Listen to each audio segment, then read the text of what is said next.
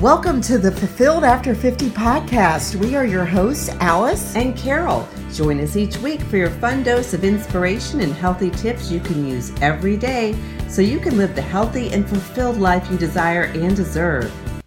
Hi, everybody. It's Karol Clark and Alice and we are here for your Fulfilled After 50 filling station today.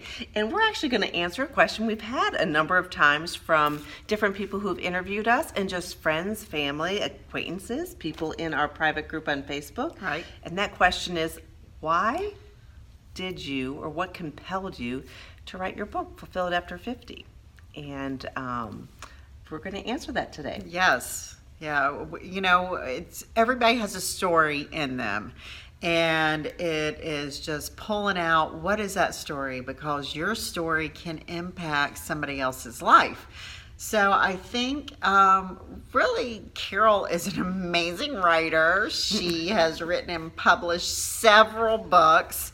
So when we came together, it's um, actually it'll be a year in April. I looked right. back and found on my calendar mm-hmm. exactly when. So it'll be oh. a year in April. I feel like what a great year it's yeah, been. Yeah, I feel like sometimes like we've been connected like back in time. We mm-hmm. just haven't physically connected. Right. so exactly. When Karol like said, you know, after our retreat in July, like we had such an impact from all those amazing women, she said, I really feel like we should write a book to give them a tool and resource for them to take with them. Right. I'm lucky Alice didn't just like run for the hills.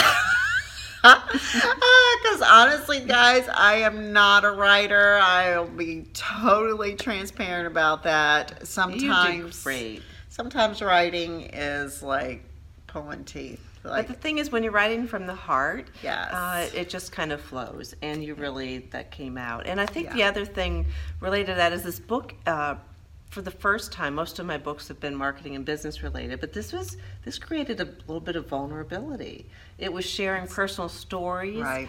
It was sharing really heartfelt advice of things that we have found to be very helpful in our lives. Right. And although we have a lot of similarities, we have yes. different backgrounds. And so it was really awesome to see two different perspectives right. in every single chapter. Yes. And uh, it was yeah. a, a process for sure, but it's something that after the retreat, we really felt as if we really needed a resource for women who went through our retreats or women who we impact in our Facebook group or in our membership site that they can go back to and refer to on right. frequently. Yes. So uh, we even developed an action guide that's on our website, fulfilledafter50.com, that kind of accompanies the book. Right. So, yes. What's the book about? Well, so the first, we have 12 chapters in there, and we'll just, you know, go over a couple of them. But really, it's both of our stories that is in the beginning. And it's how we really started on this journey and what our stories mean to each and every one of you. So my story just really goes through some trials. Uh, on a second marriage. So when you go through a divorce, you have those trials. And then I had some health issues. Then my husband had some health issues. So it's hitting on that story that then leads into your story. Mm-hmm. Right. And my story is more, you know, we all be, are sort of a, uh, we become part of our past, what the experiences that we have. Right. Um, I have a, a past, a varied past with uh, my parents divorcing. Uh, later in life, also some emotional abuse uh, in some earlier relationships.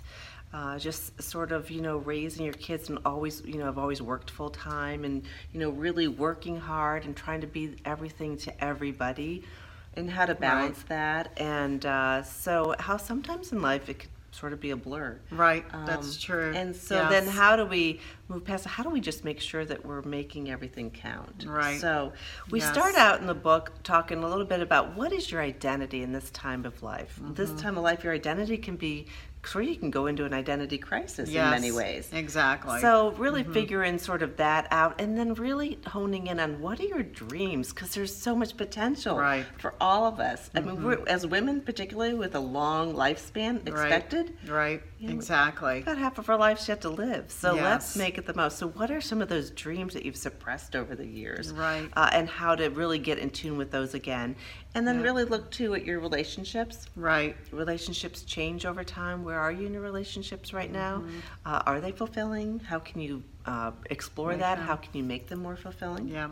Mm-hmm. So, we talk a bit about that. Right. And then as we're in that midlife, our relationships change also Mm-hmm. with um, uh, that group that we were once associated with uh, is no longer there. And then how do we make new friendships, new relationships? Mm-hmm. You're never too old to be get involved with a new friendship, a new that's right, new community, new group. You just have be, gotta have to be open to it Yeah. and you know don't just keep yourself sheltered in your house. You want to get out, and that's what has led to part of this also. Right.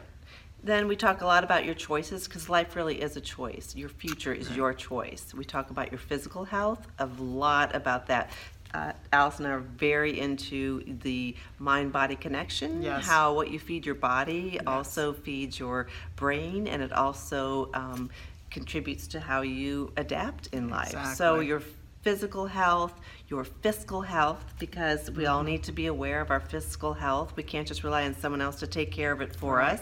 We all have to, to deal with that. So, Yes. um, those sorts of things. And then the conversations that we sometimes have with ourselves, that negative chatter, Yes. uh, the conversations we have with others, or the ones that we're avoiding having with others. Yes. Yep. The the enemy is always like in the back of our head. Sometimes it comes in the front part, but it is. It's that negative self talk we feed ourselves. It's the limiting self beliefs like we're not good enough or just we see everybody's highlight reels on social media so we feel like we're not good enough we're not Right. worthy enough to do what they're doing so then we just sort of shut down and feel like okay well i can't do that i'll just watch their life Right. And what about your conversations with your spouse or your significant other? Are they even occurring? Right. Have you been two ships passing in the night and now you're really struggling for how to have that conversation, let alone how to reconnect or continue your connection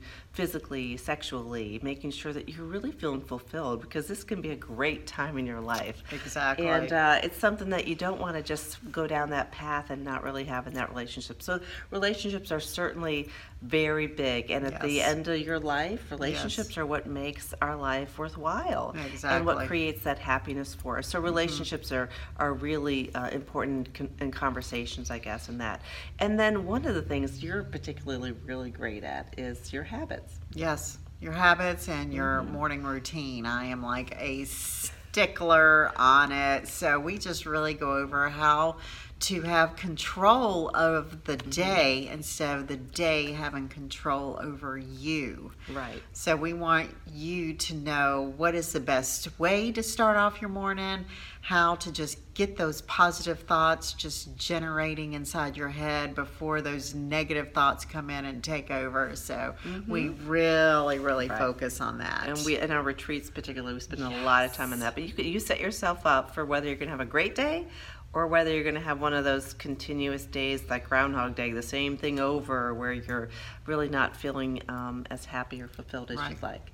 So then we talk a bit about creating a fulfilled life and then where to go from there. Exactly. Yeah, so, so- yeah, we tell you about our retreats, the Facebook group that is in it, and just really what makes you happy. And sometimes that just takes sitting down, just being quiet, meditating, and just thinking, what makes me happy? Right. And it's not going to be a material thing.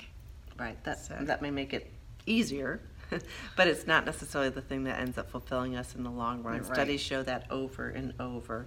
And I guess as we've worked with women uh, one-on-one coaching or in our retreats, uh, we really feel a passion and a calling to help women figure that out and to support them on that journey, to support them in this phase of their life, to approach it positively, and to really live that life that brings them joy, true joy. Because truly, when we're joyous, it affects everybody around us. Yeah. So, our families and leaving a legacy for your children Yes. and your parents, you're just a great example. And so, um, now's the time. Mm-hmm. It And- is. Yes, and just know that when you are happy, your whole life is happy, your home life, your kids, just everybody is more happier. So that's what we really focus on on our retreats too. Is that's why we call ourselves the filling station because when your cup is full, you are able to give more. But when it starts to become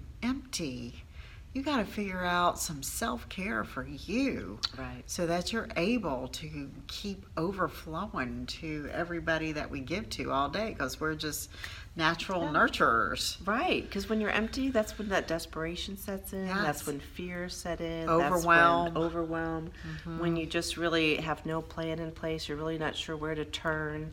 Uh, so we've got to get that all bubbling back up to the top. Exactly. So- So that is what our book is about. That's why we have created this resource tool. But I think what really hit home for me is what you just said is that on Wednesday, when it hit number one on Amazon, I thought to myself, holy cow, I really haven't thought about this before. But what a legacy that you do leave your kids.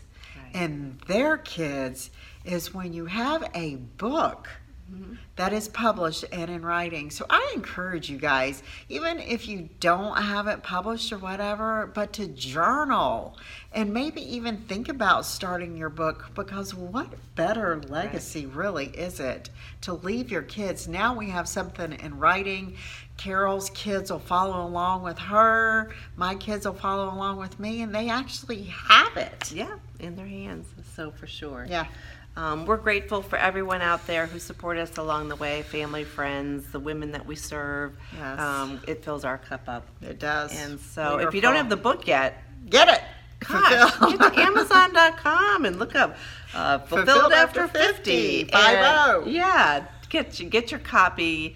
Read it. We'd love to hear your feedback. Yes. Um, if you're so inclined, feel free to leave a five star review. Yes. Um, and we'd love to hear from you. So, in the meantime, thanks so much. Uh, fulfill your cup, fill your cup up, fulfill the cup up of other people, and That's right. Um, Say some kind words as you're out and about. It'll lift their day and make their day a little bit better than it started out. that's right. Yes. All right, everybody, take care. Have a great day.